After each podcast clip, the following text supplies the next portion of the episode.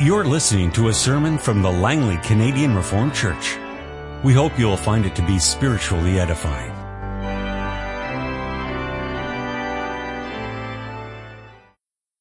Well, let us open the Word of our God together. We turn first of all for our Old Testament reading to Exodus chapter 32, the verses 1 to 14, and thereafter Revelation chapter 7, the verses 9 to 17. We begin then our scripture reading with Exodus 32, 1 to 14. When the people saw that Moses was so long in coming down from the mountain, they gathered around Aaron and said, Come, make us gods who will go before us. As for this fellow Moses who brought us up out of Egypt, we don't know what's happened to him. Aaron answered them, Take off the gold earrings that your wives, your sons, and your daughters are wearing, and bring them to me. So all the people took off their earrings and brought them to Aaron. He took what they handed him and made it into an idol cast in the shape of a calf, fashioning it with a tool. Then they said, These are your gods, O Israel, who brought you up out of Egypt. When Aaron saw this, he built an altar in front of the calf and announced, tomorrow there will be a festival to the Lord. So the next day, the people rose early and sacrificed burnt offerings and presented fellowship offerings. Afterward, they sat down to eat and drink and got up to indulge in revelry. Then the Lord said to Moses, go down because your people whom you brought up out of Egypt have become corrupt. They have been quick to turn away from what I commanded them and have made themselves an idol cast in the shape of a calf. They have bowed down to it and sacrificed to it and have said, these are your gods, O Israel, who brought you up out of Egypt. I have seen these people, the Lord said to Moses, and they are a stiff-necked people now leave me alone so that my anger may burn against them and that I may destroy them. Then I will make you into a great nation. But Moses sought the favor of the Lord his God. O Lord, he said, why should your anger burn against your people, whom you brought out of Egypt with great power and a mighty hand? Why should the Egyptians say it was with evil intent that he brought them out to kill them in the mountains and to wipe them off the face of the earth? Turn from your fierce anger, relent, and do not bring disaster on your people. Remember your servants Abraham, Isaac, and Israel to whom you swore by your own self. I will make your descendants as numerous as the stars in the sky and I will give your descendants all this land I promised them, and it will be their inheritance forever. Then the Lord relented and did not bring on his people the disaster he had threatened. Let's turn next to Revelation chapter 7, beginning at verse 9. After this I looked and there before me was a great multitude that no one could count from every nation, tribe, people, and language standing before the throne and in front of the Lamb. They were wearing white robes and were holding palm branches in their hands. And they cried out in a loud voice, salvation belongs to our God, who sits on the throne and to the Lamb. All the angels were standing around the throne and around the elders and the four living creatures. They fell down on their faces before the throne and worshiped God, saying, Amen. Praise and glory and wisdom and thanks and honor and power and strength be to our God forever and ever. Amen. Then one of the elders asked me, these in white robes, who are they? And where do they come from? I answered, sir, you know. And he said, these are they who have come out of the great tribulation. They have washed their robes and made them white in the blood of the Lamb. And therefore they are before the throne of God and serve him day and night in his temple. And he who sits on the throne will spread his tent over them. Never again will they hunger. Never again will they thirst. The sun will not beat upon them nor any scorching heat. For the Lamb at the center of the throne will be their shepherd. He will lead them to springs of living water. And God will wipe away every tear from their eyes. I preached to you this morning from the Word of our God as the church summarizes and confesses that in Lord's Day 52 of the Heidelberg Catechism. Seeing we've dealt with 127, we move on to 128 and 129. How do you conclude your prayer? For thine is the kingdom and the power and the glory forever. That is, all this we ask of thee because as our King, having power over all things, thou art both willing and able to give us all that is good. And because not we, but thy holy name should so receive all glory forever. What does the word amen mean? Amen means it is true and certain, for God has much more certainly heard my prayer than I feel in my heart that I desire this of Him. So far. Beloved congregation of our Lord and our Savior Jesus Christ, this morning we turn our attention to Lord's Day 52, the last part. And this means that in a sense we have come to the end of the road. In actual fact, we have come to the end of what you might call a double road. For not only does Lord's Day 52 bring us to the end of the Lord's Prayer, it also brings us to the end of the Heidelberg Catechism.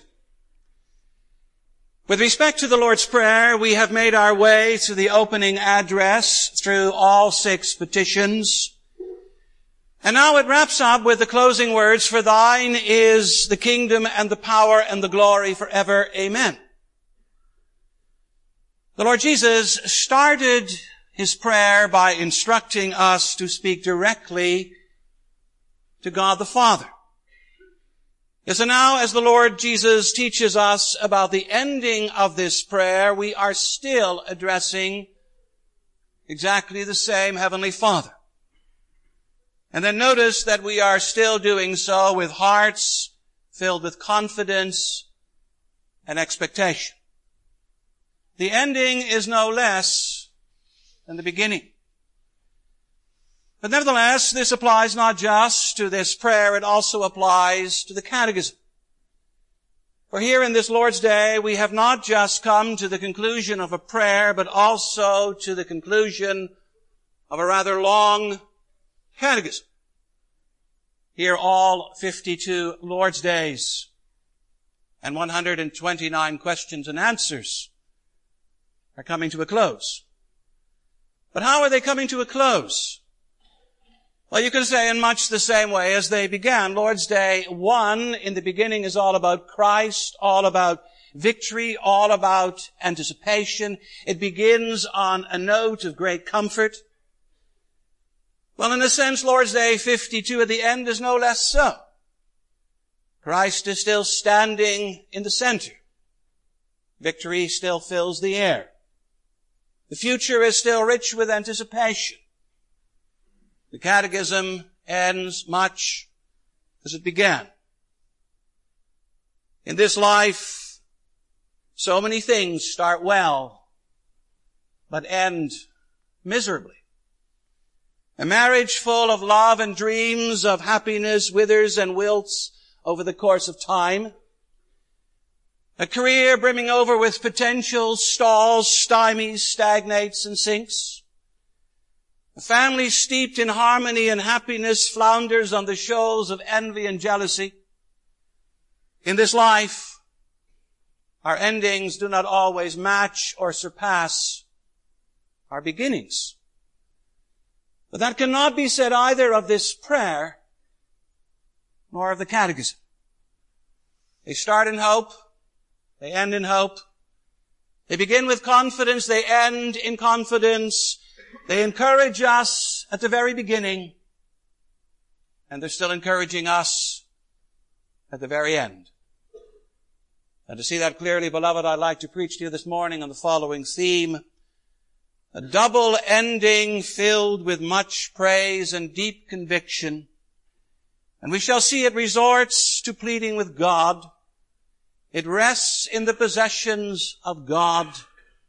It resounds with certainty in God. Well, beloved, the petitions of the Lord's Prayer are over and it's time for the doxology, or as we call them, the words of praise. And here at the end of the Lord's Prayer, there are those well-known words, for yours is the kingdom, the power, and the glory forever. Amen. Fine words. Fitting words. Also famous words. But the question may well be asked, are they also the words of the Lord Jesus Christ? Did he invent them? Did they too come straight out of his mouth? You will notice that the New International Version, the translation that we use in this church, that it does not have these words as part of the main text. They're in italics. They're in small print. They're also at the bottom of the page. And they even come with a note attached saying some late manuscripts.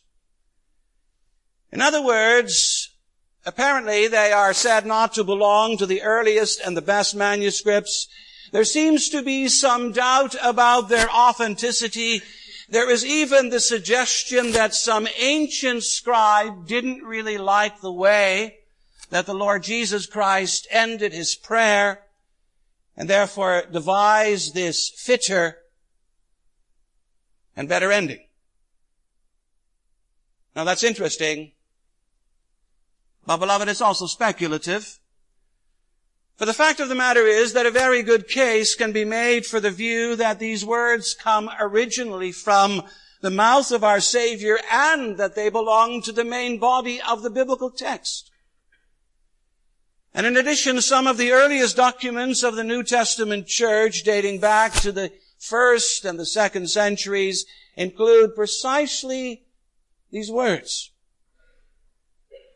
In short, you can say, since the days of our Lord Jesus Christ, these final words of the Lord's Prayer have always been considered to be His words.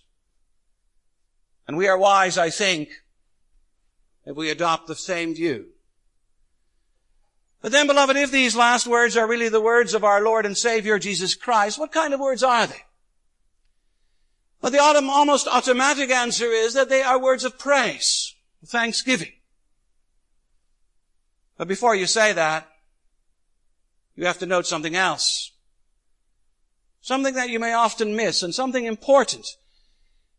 What are you missing? Well, there is a very little word, an almost invisible word before or that begins this section of praise. And the word is for. The doxology begins for thine is or for yours is. Of course, I realize that some of you may be rolling your eyes right now and thinking, well, what difference does that make? But bear with me for a moment. For that little word for comes from a little Greek word, hoti, which can also be translated as because. And in addition, this little word and the words that come before and after are really one very long sentence. When the Lord Jesus Christ uttered this prayer long ago, there were no breaks in it at all. There were no periods, no new sentences. It was one long sentence loaded with ands. And Toward the end of this long sentence, there is this word for, or this word because. So what does that mean? And what difference does that make? Well, really, beloved, that's telling us that these last words of the prayer form a plea. Actually, the Lord Jesus Christ is saying, Father, hallow your name, bring on your kingdom, fulfill your will, give us bread, forgive us our debts, deliver us from temptation, because, because yours is the kingdom and the power and the glory. You see, Jesus is saying that because kingdom, power, and glory all belong to God,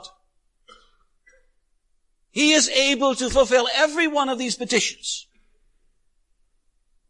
He is explaining precisely why it is that God ought to answer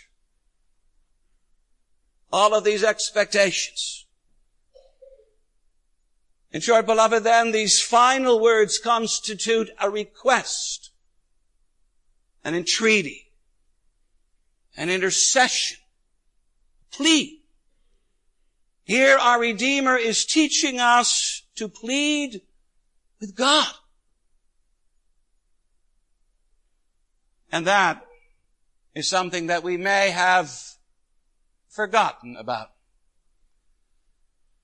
I may be wrong, but I think that our prayers are filled with requests and wants and desires and praise and thanksgiving, but how much, just how much pleading is there still in our prayers?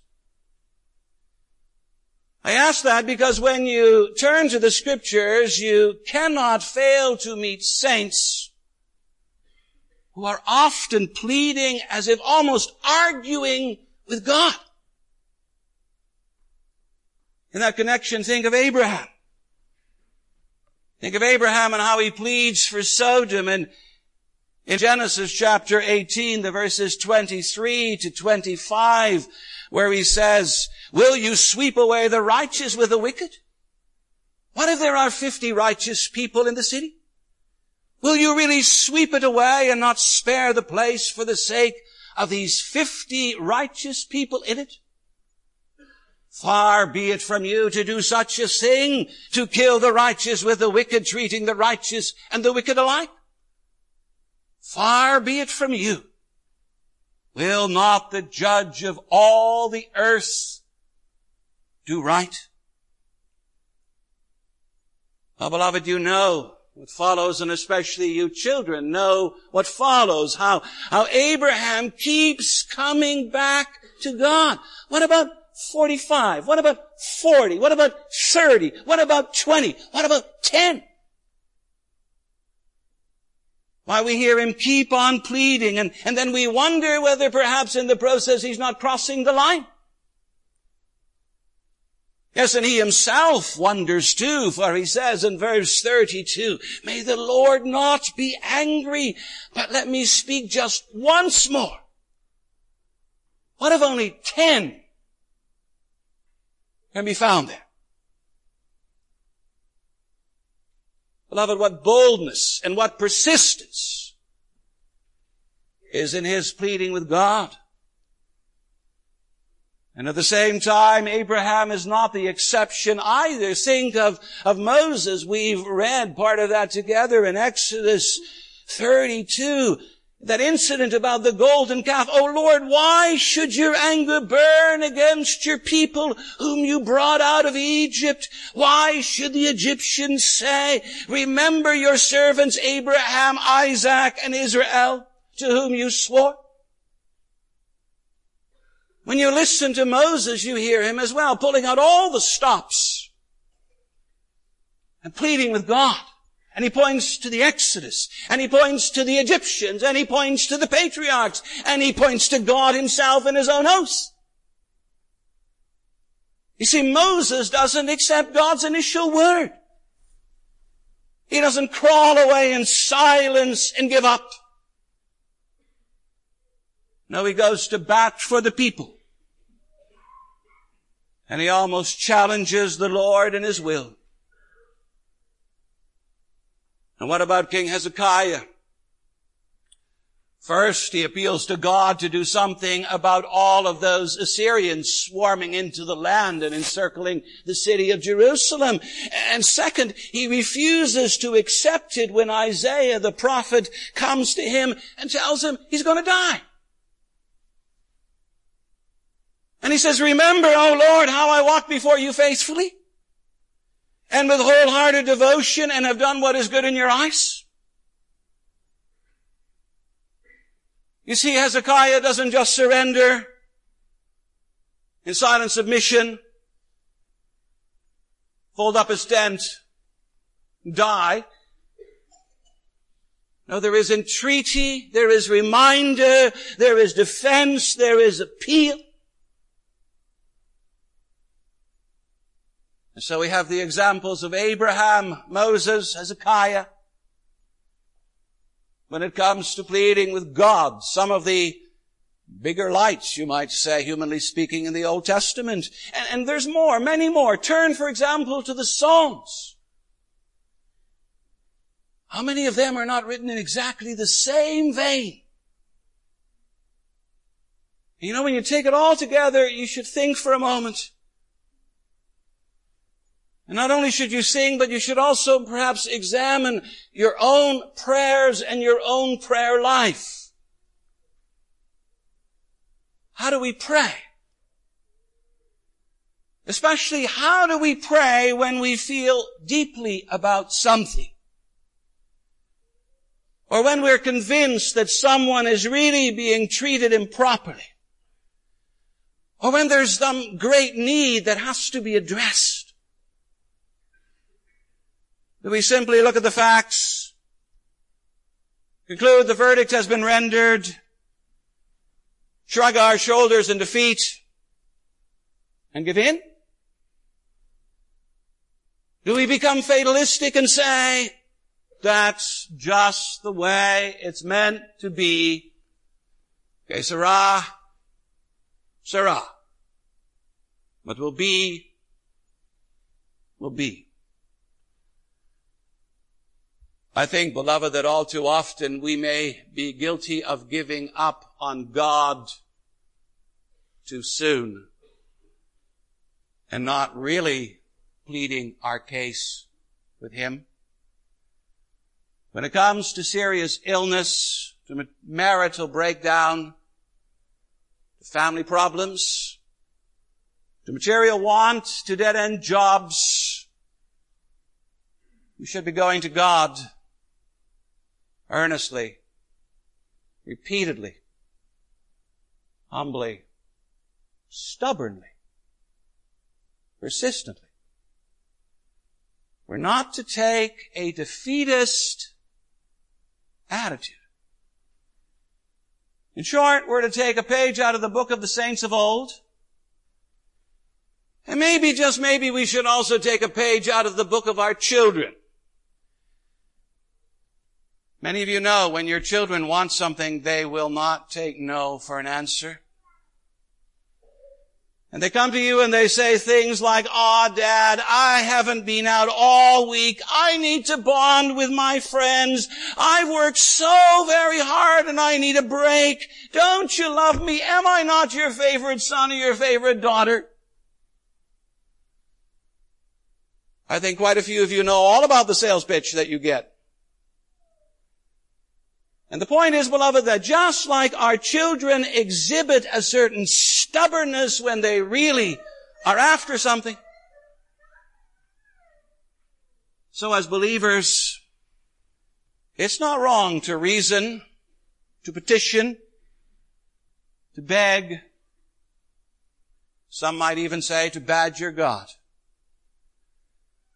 Amazingly enough, our God even invites it. Does he not say to Isaiah the prophet, and through Isaiah the prophet to us, come now, let us reason together. That's almost like saying, come now, let's argue together. I want to hear what you have to say. And doesn't he in the New Testament invite us through his son to ask and to keep on knocking, to seek and to keep on knocking, to knock and to keep on knocking. We're not to stop. We're like to be, we're to be like that persistent widow.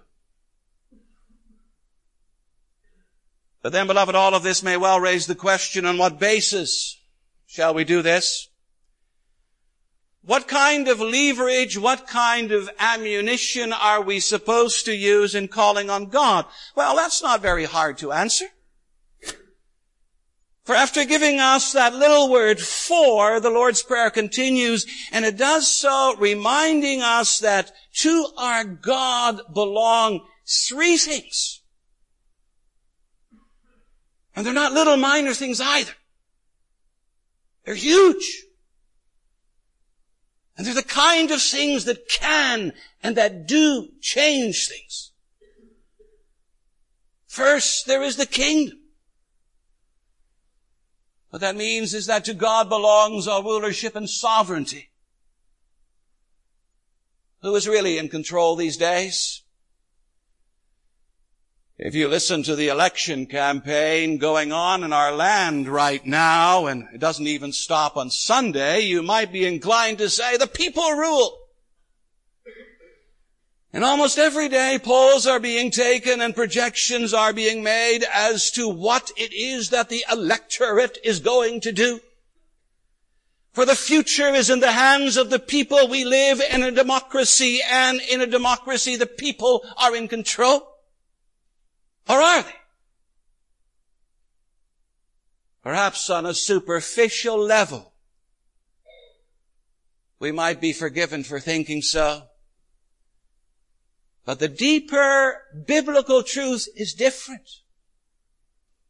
It proclaims that it is God who rules. That today Jesus Christ is seated at the right hand of the Father. That today He is ruling in the hearts and the lives of His people everywhere around the world already. That today His rule is not obvious and not even so self-evident. And yet he rules. And one day, he will rule in the hearts of everyone, rule publicly and rule obviously and rule eternally. Isn't that what we read about in Revelation? So what's a praying Christian looking for leverage with God supposed to do? He's supposed to turn to God. The God who has the kingdom. Acknowledge who is really in charge of the affairs of this country and this world. And plead with Him to act. But then beloved, if His is the kingdom, there is also something else that is His, namely His is the power. And naturally, kingdom and power are closely connected. It's God's power that makes and shapes and, and brings in the kingdom. Well, what an astounding power that is. It's the kind of power that can create the world and the universe merely through divine speech. It's the kind of power that can humble mighty empires, whether Egypt, Assyria, Babylon, Rome, Napoleon's France, Hitler's Germany, Stalin's Soviet Union. It's the kind of power that can unleash hurricane and flood and earthquake. Oh, unless we forget it's also the kind of power that can change our lives. Read 1 Corinthians 6 verses 9 and following where mention is made of the sexually immoral, idolaters, adulterers, male prostitutes, homosexual offenders, thieves, the greedy, drunkards, swindlers, slanderers, it's a long, distasteful, and degenerate list. But then Paul adds something to it. He says, and that is, this is what some of you were, but no longer. For you were washed. You were sanctified. You were justified in the name of the Lord Jesus Christ and by the Spirit of our God. You see, beloved, God's power is not just cosmic and detached. It's also very personal. It's very direct. It creates the world, it disciplines the nations, and it transforms human lives. In short, here is a most wonderful resource to call on and to ask for. So beloved, we may call on God for His kingdom, for His power, and also one more thing mentioned by our Savior, and that is His glory. What's glory? Well, there is one Old Testament root word for glory which means heavy in the sense of impressive or worthy. But yet sometimes we forget there's another Old Testament root word for the same word, glory, and it's one that means beautiful. You can translate the doxology in these words, for yours is the kingdom and the power and the beauty. Well, fine, but what does that mean? Well, it means that to our God belongs this ability to restore, to, to make everything new, to make everything shine. We live in a day and age where beauty is muted. Where beauty is so often veiled and incomplete and temporary. But it's not always going to be that way.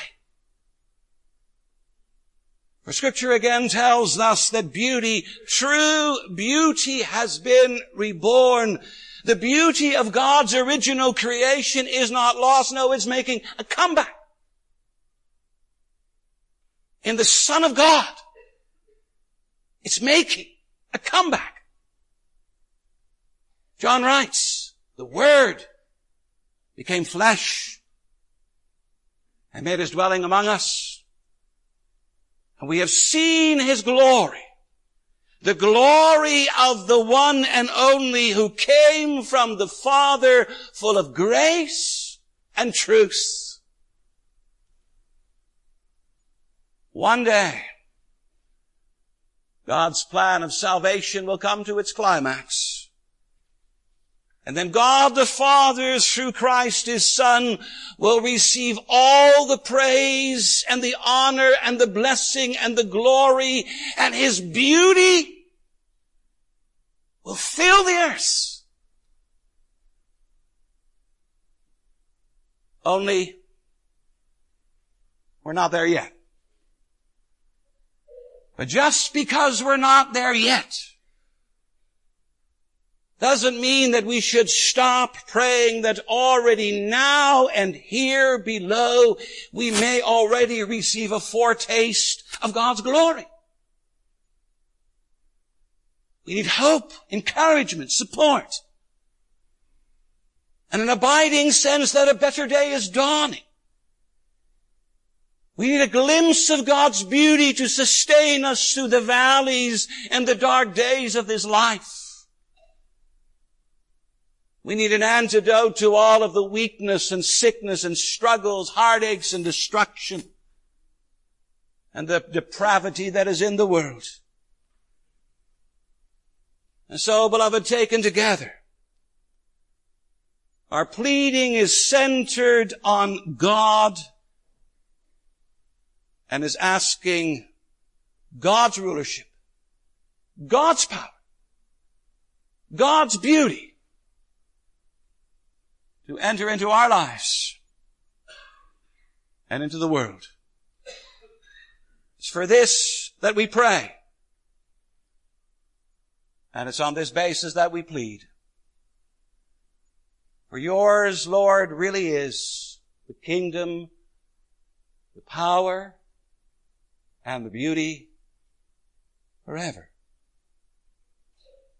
But Will it do us any good?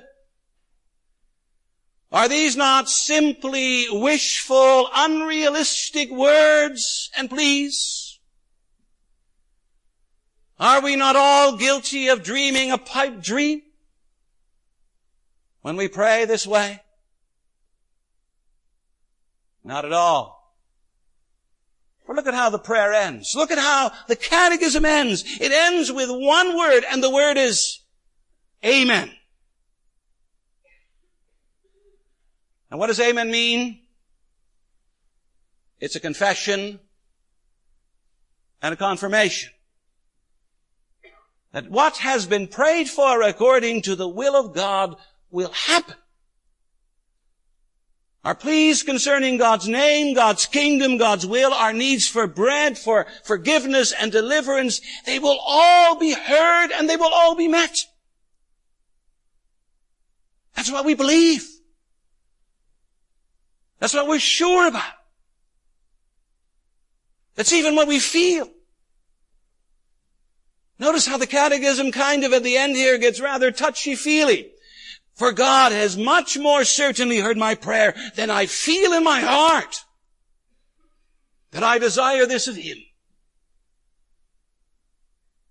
So what is the word amen all about? It's an expression of confidence. It's an affirmation of certainty. It's a shout of faith.